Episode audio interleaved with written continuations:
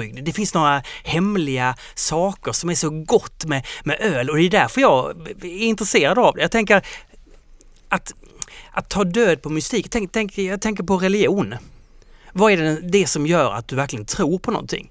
Jo, det är mystiken. Alltså de logiska argumenten kommer du aldrig att kunna, du kommer aldrig kunna sätta eh, din tro genom dem, utan det är den här mystiken.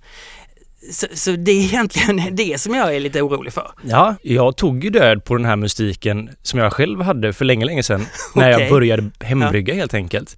För just det du beskriver, den här mystiken, det hade jag ju som väldigt stor ölfantast. Ja. För hur man tillverkar öl, det hade jag ju inte en aning om. Men jag drack ju väldigt mycket öl och var jätteintresserad av historien bakom och var de kom ifrån, de olika ölstilarna och vad det var som gjorde dem unika. Och när jag liksom utforskat allt det var ju då jag bestämde mig, nu måste jag börja hembrygga också. För det är ju mm. enda sättet jag kan ta min hobby vidare. För liksom mm. allt annat var uttömt på något sätt. Ja. Men samtidigt där så kände jag, jag kommer ihåg den här känslan av att den här mystiken försvann lite grann. Det blir liksom en vetenskap av det istället. Ja. Ja, men... Eh... du, du, har ingen mystik kvar alls eller? Det är bara kemiska formler och... Nej, det ska jag inte säga men eh, det, det finns ju öl som fortfarande för mig är helt obegriplig hur man tillverkar. så sett. Bra. Ja, så, bra. Eh, och det är nästan som att man, det är mer konstnärskap. Där ska man inte ha för mycket kemi och biologi inblandad. För då tror jag det förstörs. Oh. Jag, jag har tänkt på en, en grej som eh, hände mig i lördags. Eh, fredagstacon blev aldrig av. Nej. Det blev lördagstaco. Okay. Det vill säga en lite finare taco. Eh, vad, hur gör jag den? Jag är i mitt lilla kök. Jag skivar upp mango. Du vet sån här riktigt mogen mango. Gul, fylligt gul mm. som nästan dryper av saft. Va? Jag tärnar ner det eh, i med chili, i med salladslök, eh, ställer fram i en skål. Jag gör en eh, guacamole, alltså avokado. Trycker ner koriander. Jag gör en riktigt så här mustig, stark tomatsås och så vidare och så vidare. Alltså jag gör en måltid som som åt alla bredder breder ut sig med, med sina smaker. Eh, och det hettar i munnen när vi äter och så vidare. Och då dricker jag en lager till detta. Och det är helt fantastiskt. Det är liksom bergskristallklart eh, samtidigt som det finns en tydlig ölsmak. För nu drack jag en färsk lager. Ja. Eh, tre och en halva var det. Smakade ja. kraftigt öl men det var fort, fanns fortfarande det här friska. Och då började jag tänka efter vi druckit det här, ja det här är den ultimata måltidsdrycken till sådana här starka eh, saker. Mm. Och då började jag lite ondgöra mig, men, men vad ska man ha IPA till? Alltså hade jag druckit IPA till det här, det hade ju varit rent vulgärt. Alltså här har jag en, en smaksensation i maten och då vill jag ju ha det här eh, klara, eh, goda till. IPAn är ju som, men eh, jag tycker så här, IPAn dricker man för sig själv. Det är en egen måltid på något sätt. Eh, det är precis som att eh, lagern är, eh, det är din fru. Som du umgås med varje dag. Kan, jättetrevlig, fantastiskt god. Men när jag går ut på krogen, Mm. Då ska jag minsann ha en IPA som har helt egna, ja, som är lite speciellt, som är ett äventyr. Ja, okay. ja. Jag har ju inte en fru. Så jag är mest på krogen och dricker IPA. ja men vad, vad är det, vad säger, vad, vad, Nej men det är väl sant alltså. Sen så är det faktiskt just till tacos många som föredrar IPA. Just för att det matchar med hettan och humlen och sådär. Sen Aha. kan jag ju tycka att beskan i IPA är ju väldigt problematisk till mat överhuvudtaget. Ja. Det är ju oftast, idag så görs de ju väldigt, väldigt beska. Så eh, till mat så föredrar jag inte IPA alls faktiskt. Så jag lagar då. 3,5 är en väldigt bra procent också. ja. ja. Nej men det är nog rätt. Alltså IPA är väl mer en sällskapsdryck. Det är någon form av, det är många som säger att det är den nya stora stark. Det är det ju inte på något sätt men det är någon form av, det är den nya normala hantverksölen på något sätt. Det är det som alla har som sin standardöl. Alltså de flesta ja. stora bryggerier i USA, alltså 40-50% av deras tillverkning är alltid deras standard-IPA liksom. Ja. Så den är ju någon form av standardöl så sätt att man kanske tar det på krogen men inte Alltså det är jättegott med IPA men det är inte heller den här jätteexklusiva ölen på något sätt. Det är inte de jätteexklusiva smakerna. Det är ju mer Det kan ju bara nå vissa höjder kan jag tycka med Men du, vänta, får jag fråga, men vad, berätta, vad är det för andra höjder som du hittar i annan öl och vad, vad är det för öl i så fall? Ja, alltså det som det finns ju så många olika vägar man kan ta med en öl. Men det som är, jag tycker ofta är fascinerande när det är som mest komplext, när man så här når någonstans längst, är när man har lekt med jäsningen framförallt väldigt mycket. Ja. Och för det, det, är ju jäsningen som gör att öl är så gott, det är det som gör att vin är så gott, det är det som gör att mjöl, det är liksom någonting extremt komplext som händer när alltså gäst och för den delen bakterier och andra mikroorganismer omvandlar saker under en fermentation mm. liksom. Tar socker och proteiner och andra delar och gör om det till olika ämnen. Så det är det som är det som speciella och en IPA så är ju oftast det någonting man har försökt jäsa så rent som möjligt. Man vill inte ha så mycket, man vill ha någonting som bara är en grund för all humle och sådär. Och det är jättegott, man kan kräma ut jättemycket av humle och det kan vara det är jätteroligt för det är jättefärskt och gott och smakar frukt och grejer. Du, bara, du, sa en gång till mig så här, har man väl fått smak på humle, då vill man ha, man vill bara ha mer. Precis, precis. Men det är så. Det är, så var det för mig ganska länge med just beska. Att jag så här, man, man vänjer sig vid beskan extremt ja. mycket och jag tror det är Vinnie Kilurso, jag är väldigt osäker på hans, hur man uttalar hans namn, men han är ägare och bryggare på Russian River som är ett av de bästa bryggerierna när det kommer till humle och suröl faktiskt. Ja. Och eh, han myntade ett begrepp som som var the lupulus threshold. Lupulus, lupulus heter ju humle på latin. Och eh, att man var mer och mer beska liksom. Eh, jag har gått ifrån det helt och hållet. Jag gjorde jättebeska öl förr i tiden som hembryggare då, men eh, jag tröttnade på beska. Nu vill jag ha så lite beska som möjligt, men jag vill ha så mycket humle som möjligt istället.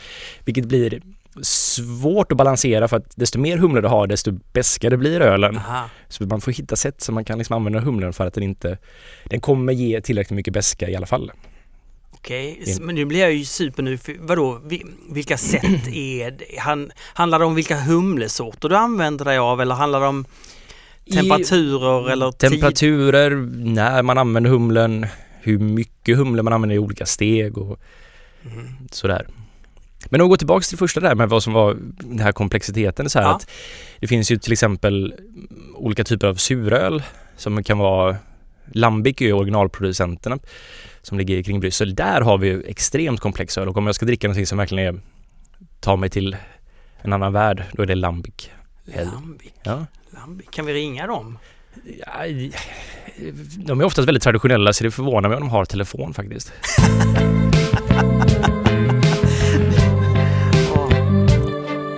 För oss har det varit väldigt spännande de, senaste, eller de, ja, de senaste veckorna. Jag har ju bryggt en öl igen som för oss egentligen var bara till för att göra det en gång. Och nu har vi fått brygga den här ölen igen för att den ska in på Systembolaget, ett så här exklusivt släpp. Ja, just det. Och den här ölen blev väldigt, väldigt väl mottagen när vi bryggde den här. Och eh, att återskapa någonting som man har gjort väldigt bra en gång och ska det vara lika bra för nu har man väldigt höga förväntningar på sig är lite jobbigt. Och i och med att jag faktiskt bara när vi bryggde den här ölen så tänkte jag att ja, men det här är bara en gång och jag kanske inte hade de bästa anteckningarna från de här bryggdagarna. Va? Var du full? Eh, nej, det var det inte, men vi hade faktiskt öppet hus under en av bryggningarna. Så det var lätt kaotiskt när vi bryggde den första batchen helt enkelt. Men nu har jag bryggt den igen och eh, nu ska den ut. Så det har varit väldigt mycket, jag har gått och kollat av ölen nästan en gång i timmen har det känts som. Och jag har varit jättenervös och det har varit väldigt spännande. Men du kan väl säga vilken det handlar om? Ja, det kan vi göra. Gbg Beer Week 2016. Så jag jobbar på Stibergets bryggeri. Men du fick inte den den kom, fick ett, eh, på Göteborg Beer Week på, i mässan, eh, Svenska mässan, så fick den ändå andra pris i mm. IPA-klassen. Ja. Sen att du råkar ta, ta första priset också men med en OO-öl, det... Ja, det är... Ja. ja. Nej men det är, nej men det har faktiskt varit jättenervöst på riktigt. Det, det, den här ölen ligger på 22 plats över världens bästa IPA just nu. På Ratebeer. Ja. Så den ligger på topp 50. Och det finns bara typ 20 bryggerier som ligger där kanske. Och det finns säkert 4, 5, kanske 6 tusen bryggerier i världen som försöker göra så bra IPA som möjligt. Då undrar jag, kan det ha med att göra att, att minska bäskan i det och ta fram humlekaraktären? Kan det ha något med... Det tror jag har väldigt, väldigt mycket med att göra. Om man tittar på de öl som ligger på den topp 50 så är de väldigt, väldigt mycket och det är en ny typ av IPA som kallas för New England Style IPA. Ja, men det här gillar jag. I vårt första avsnitt så bara ger vi hur man hamnar på den här listan. Ja, dra ner bäskan, använd all humle i kokslut och torrhumle. Nej, det är inga hemligheter. Alltså, men sen så det är ju många som frågar mig om receptet. Vi gav ju ut hela det här receptet faktiskt eh, till Gbg Beer Week på um, en kompis som driver bryggeributiken i Göteborg som är en butik för hembryggare. Och eh, så vi gjorde ett kit faktiskt tillsammans. Mm. Så vi satte ihop ett recept som är nedskalat då till 20 liter istället för 2000 liter som vi brygger. Mm. Och eh, ja, där vi helt enkelt gav iväg hela receptet. Och jag har faktiskt pratat med rätt många som har bryggt den. Eh, den har inte blivit så bra som själva Beerwick IPAn var men de har ändå varit nöjda med den. Men jag har lite den filosofin i och med att jag från början är programmerare. Mm. Och eh, har jobbat med det tidigare och sen sadlade om då till ölbryggare så min filosofi kring ölbryggning är att man delar för att som programmerare så har man open source och jag hade aldrig någonsin kunnat vara programmerare om det inte fanns open source. Det fanns liksom ingen grund för mig att stå på och så fort man hade ett problem så kunde man ta till internet och det fanns vänliga själar som hjälpte en och ja, jag tycker man ska dela med sig av de här grejerna för att det handlar mer om att eh, kod är kod, det är vad du gör med koden. Det är samma sak med ingredienser, alltså processen du har, att produkten blir alltid för många variabler, det blir alltid olika resultat i alla fall. Så ja, jag delar med mig om allting. Jag har inga hemligheter när det kommer till ölbryggning. Men jag vet inte, det är, för det är det som är lite lustigt med de här New England style iporna är att om man kollar på forum, ofta så finns ju väldigt mycket information på olika typer av hembryggarforum och sådär, att man pratat med bryggarna och sådär. Men många av de här bryggerierna då uppe i, det är ju framförallt Vermont och ja, delstaterna kring det, Maine och sådär, där de brygger de här ölen. De är väldigt, väldigt, väldigt svåra att dra ur information faktiskt. Ja, men det är amerikaner också. Ja, men amerikaner, är, alltså hembryggarcommunityn, den uppstod kan man ju säga någonstans på västkusten 80-talet. Mm. Och just då, det, jag, jag ser jättemånga paralleller med open source-rörelsen faktiskt öppnade då 70-80-talet där. Att de delar väldigt, väldigt mycket historik och område och mentalitet. Så att de här nya, de, ja, de håller sina recept hemliga och kanske hintar lite här och där. Men det kan ju vara falsk information också.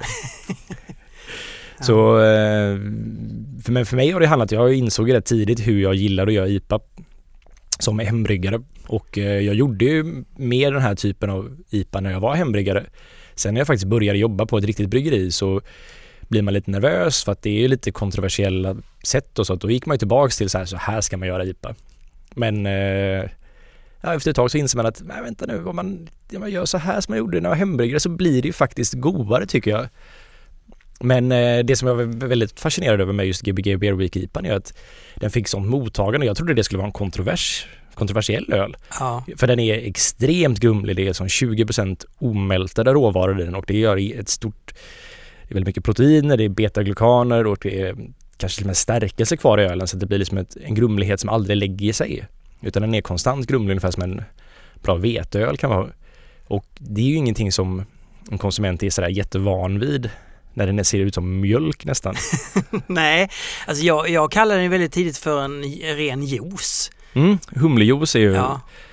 det här för att det får lite samma konsistens som en juice. Ja, men jag blev, jag blev nästan lite avvokt inställd till den bara för att den, den flörtar med någonting, med någonting, med en annan värld nästan. Ja, jo. Och det, och det, men jag kan tänka mig att du gillar att... Jag gillar det. Jag, den, den drog jag ju till max på något sätt så här, just för att jag ville göra en lite kontroversiell öl. Ja. Meningen så här, jag, mitt arbetsnamn för den var faktiskt Dankeborg.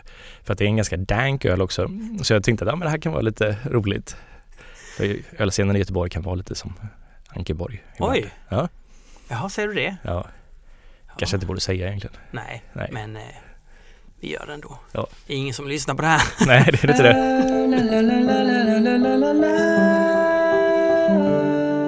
Det som jag har med mig mm. eh, är en barndom såklart. Så de är det från livet alltså? Nej, men så här. Eh, jag växte upp där man, där man eh, premierade verbalitet mm. högst av allt. Och det är någonting som, som sjunker, som blir sämre när man eh, dricker saker med alkohol i. Det kan ju vara... Inte för alla. inte för alla, men, men eh, om, det, om verbaliteten ska innehålla kloka, krispiga saker. Ja. ja.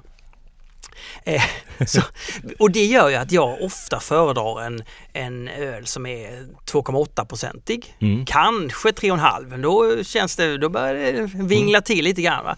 Ehm, eh, och att jag väljer den här, den här, typen av öl som är lite mer alkoholsvaga kan ju också handla om att jag har ett kontrollbehov. Eh, att jag inte vill bli trött. Mm. Att jag inte vill ha ångest. Eh, alkohol i en dryck är ju väldigt betingande. Alltså eh, om jag inte får ångest direkt och blir helt svart så, så, så får jag ju en, ett, en välbehagskänsla. Jag känner mig mer ledig. Om, om jag har en eh, kontrovers kontrovers med min eh, kille eller tjej som, eller fru eller, eller man så, så, så kan jag bara lägga allting åt sidan och plötsligt vi kan hångla lite. Men jag bryr mig inte om det där som vi sa som jag ska nu gå och vara sur för i en vecka. Utan jag kan bara lägga, det, är så, det, är så, det finns, finns så fina aspekter med det här. Va? Mm. Eh, så jag förstår ju alkoholens eh, positiva. Men mm. det jag funderar på är varför är till exempel alkoholfri öl oftast, nästan aldrig lika god som en 3,5 eller, eller 4,5 eller 6,5? Eh, det är väldigt, väldigt enkelt. Alkohol smakar sött. Är det så? Det är så. Alkohol smakar sött. Ja. Men den här då? Mm.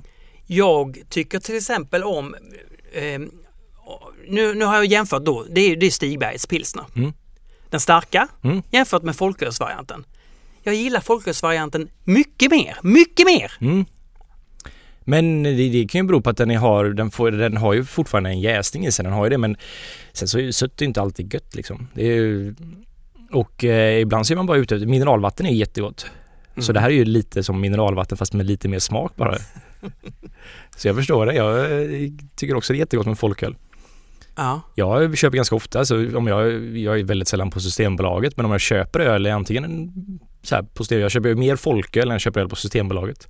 Mm. Och det kan ju vara från vilken producent som helst, det spelar faktiskt mindre roll, det smakar ungefär likadant. Oj, ja. den du. Ja. Jag drack en Rådanäs för ja. några år sedan som jag tyckte var väldigt bra. Eh, du vet det här Hemköp borta vid mm. Chapmans torg i Majorna. Eh, de, de satsade ju plötsligt, de hade ju, någon, de hade ju någon, någon människa där som fick feeling för folköl och började ja. köpa in från massor med lokala. Den var ju väldigt fin. Den, den, den öppnar ju ändå en värld av lite mer. Ja, ja nej, men det här kommer bli jättestort. Det här är ju någonting, i veckan så öppnade faktiskt en bottle shop, alltså en flaskbutik i Stockholm ja. som heter typ 3,5 eller något i den stilen. Okej. Okay. Ja. Som då bara ska eller jag vet inte om de öppnade men de släppte att de ska öppna snart i alla fall på Söder.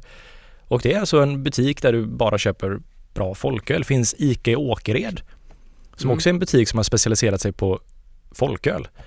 Och så vi buteljerade en folköl förra veckan och vi la upp detta på Instagram. Ja. Att så här, nu finns det en ny folköl från oss.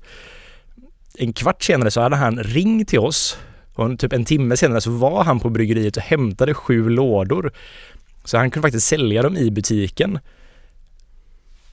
Fortfarande kalla från buteljeringen. Och det är ju fantastiskt för att alltså i och med att folköl inte får, det får ju faktiskt inte säljas på Systembolaget tror jag. Va? Nej, man får inte sälja folköl. Man får sälja alkoholfritt och allting över 3,5 procent. Jättefånigt. Men det Systembolaget är ju en rigid process av byråkrati att komma igenom och när man ska lansera en öl, det tar lång tid och sådär. Men vi kan ju få för oss att, ah, ska vi brygga en folköl? Ja, det gör vi. Uh, vi kunde i princip sälja den från bryggeriet liksom. Och man, det är så mycket enklare att hantera, det är så mycket roligare på något sätt så här, för att man slipper tänka just det, vi måste fixa etiketter som funkar med Systembolaget, vi måste skicka in de här papperna, vi måste göra det här, utan det är bara så här, ah, vi kände för att göra det här. Nu har vi den och nu Oj. kan vi sälja den direkt. Extremt mycket frihet för det är en annan, Systembolaget är ju en process som tar väldigt mycket tid och kraft och administration från liksom vår sida. Men det är väl, det, det, men det är det väl värt? Att ha ett systembolag menar jag. Ja, Eller vad menar du? Jag menar bara att Systembolaget, det finns många bra aspekter med Systembolaget, det finns väldigt många dåliga också. Och, Men hur ska vi jobba med, med alkoholism? Det, jag tror inte Systembolaget är rätt väg. Det finns en... Eh, alltså vi har ju, Sverige har uppfunnit bag-in-box mer eller mindre. Det är Systembolag som uppfunnit bag-in-box. Och det är nog det sämsta som har hänt Sverige för hur man ser det ur ett alkoholismperspektiv. Ja. Det har nog ökat rätt mycket tack vare detta. Det är ju som är, det ibland känns det som att Systembolaget uppfinner grejer för att man ska kunna skylla sin alkoholism på något annat liksom. Ja. Men vem kunde annars gå, om man skulle gå och köpa fyra flaskor på Systembolaget bara sådär. Det är det så här, de, de försöker motverka många saker men de samtidigt så de, deras eh, argument som de har för sin egna existens kan jag tycka faller rätt platt när de också jobbar på det sättet de gör för att det är hyckleri helt enkelt. Så jag tycker att man, jag är jätteför att man har en hög alkoholskatt. Men Systembolaget fungerar inte som det gör idag. Och om det är någonting som skulle vara bra för nu pratar jag ju väldigt mycket ur egenintresse här men att Jag märker det. Ja, ja. Nej men att eh, för det är ju väldigt svårt för oss att släppa öl, det är en väldigt jobbig process och alltså det är ju tre månaders process ungefär med att skicka in flaskor till Systembolaget i två omgångar som jag inte riktigt vet vad de gör med faktiskt. Men eh, så att det är så att vi måste ha en öl färdig. Men vi kan inte sälja den på Systembolaget för den är inte inne än och på de här tre månaderna så hinner den ju, om det är en IPA till exempel, så hinner den bli gammal. Då vill inte jag sälja den på Systembolaget. Då har ju fräschören tappat sig där. Man vill ju sälja den så snabbt som möjligt. Just, alltså du, men nu är det, det är för att eh, du gör en färsköl va? Jo, Handlar men det är alla hantverksbryggerier gör ju det här. Alltså, ja. Gör man en IPA så skulle jag säga drick den helst inom tre månader liksom. Ja. Så om jag brygger en öl och det tar tre månader för den här processen så är ju den precis då när den kan lanseras gammal per definition. Du, men får jag ställa en fråga? Alltså, ja. jag tänker hur hur, hur ser kurvan ut för godheten på då en IPA? Om mm. den är helt färskbryggd och sen tre månader. Mm. Är, den så, är den dubbelt så god eh, dag ett som dag jämfört med dag två? Nej, så funkar det inte riktigt utan eh, viss öl behöver nästan stabiliseras lite grann. Så första veckan så kanske den är lite för grön i smaken. Att det smakar nästan lite klorofylligt, att det finns de bitarna Men sen efter en vecka så är, då är den perfekt. Sen går det rätt snabbt ut för. Men det här handlar väldigt ja. mycket, har man ölen kall till exempel, om den står kallt kylt då, så då håller den, håller den bra. Då är, tre, då är tre månader en rimlig period för en IPA liksom. Mm. Men har man inte kallt, som man till exempel har på Systembolagets hyllor, så eh, går det jättesnabbt. Väldigt, väldigt snabbt. Kyldiskar till Systembolaget. Exakt, men nu är det problemet är då så här att det här är ju någonting man har legat på Systembolaget jättemycket med så här, de ska ha kylda transporter. Det här är ju standard i USA. De, de vet ju hur man tar hand om öl. Det är kylda transporter, det är kylda varuhus, det är kylda diskar, det är liksom då håller ölen mycket, mycket bättre. Men Systembolaget så om man ingår i deras transport och sådär så är det ja, det är inget bra för ölen någonstans. Är USA nummer ett vad gäller hantverksbryggerier? Oh ja, oh ja. Det, oh ja, oh ja. Oh ja, verkligen. Det är, finns inte något land som kan konkurrera riktigt med det. Det är en helt annan, alltså Alltså, jag läste någonstans rätt nyligen, Brewers Association då, som är den ja. stora organisationen för bryggerier i USA. De släppte att om de hade 8% av marknaden sammanlagt då, de här 4000 bryggerierna som finns i USA. Mm. Eh, och om det var typ 12% av värdet av hela i Sverige så ligger vi på 2-3 kanske. Mm. Det är en jätteskillnad. Men och hur är det i Europa? Är Sverige mest eh, mest eh, hantverksmässiga? Nej, nej, herregud. Nej, nej, nej, nej. Vi har ju Italien, vi har England. Alltså sen kan man ju se Tyskland som är jättebra. De har ju sin tradition och hela Bambergregionen, Franconia.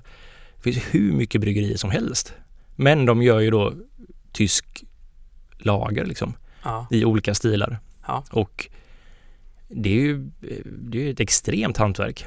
Sen så kanske inte de här ölen ses då som hantverksöl för att det är ju det, det är USA som satt definitionen på vad ny hantverksöl är. Men de har ju hållit på med det här hur länge som helst. Visserligen så håller det väl på att dala men medan då hantverksöl från USA är på väg upp liksom. Mm. Så har ju de hållit på längre med det här så att om man bara ser till traditionella metoder och liten produktion och så här, så är Tyskland jättestort också. Men bland de nya då så är ju faktiskt Sverige är ju ganska sent på bollen kan jag tycka. Mm. I Danmark så skedde den här den boomen som är just nu i Sverige med att det öppnar ett bryggeri i veckan ungefär. Det skedde ju i Danmark på början på 2000-talet. Så de är ju mycket före oss.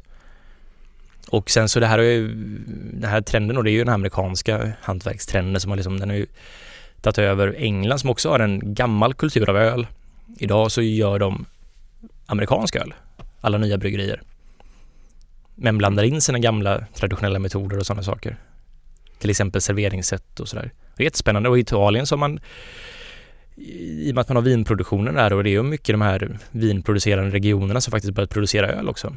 Och man... Nu, nu måste jag fråga, server, vadå, serv, vadå serveringssätt? Man serverade under knä eller hur menar du? Jag förstår inte. Ja men det, i England har man ju sin pubkultur och det finns något som heter Cascale eller Real Ale mm. som jag tycker är ett fantastiskt, det är en, så här, det här är en vattendelare om man gillar det eller inte. Men eh, du har säkert hört någon som varit i England och drack ljummen avslagen öl. Nej. Inte? Aldrig. Nej, okej. Okay. Men det är roligt att du berättar. Ja, för det blir en ganska stor clash då med den svenska ölkulturen att det är ja. hårt kolsyrat och iskall, stor, stark. det ska liksom så här bubbla i hela glaset när man häller upp den.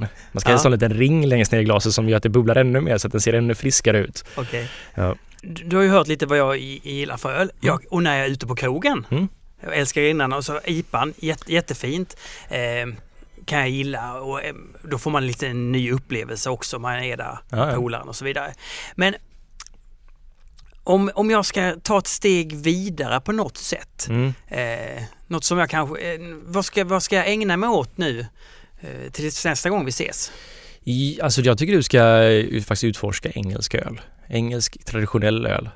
Eh, det är inte jättelätt i Göteborg faktiskt dessvärre. Okej. Okay. Ja, vi har ju det man tänker på Göteborg när man tänker på traditionell engelsk är ju porter. Mm. Vi har ju Carnegie Porter som är liksom mm. en, ja, det är som Göteborgs egna öl om vi har haft någon. Och den är jätte, jättegod men det är ju mörkt och det är inte alla som gillar mörkt. Jag älskar mörk öl, speciellt svag mörk öl. Men det finns så många andra, det finns milds, det finns olika typer av bitters, golden ales. Men det här är svårt för de nya producenterna gör den för den svenska marknaden. Det är liksom inte den riktigt traditionella. Kan jag hitta något på Systembolaget? Beställa eller?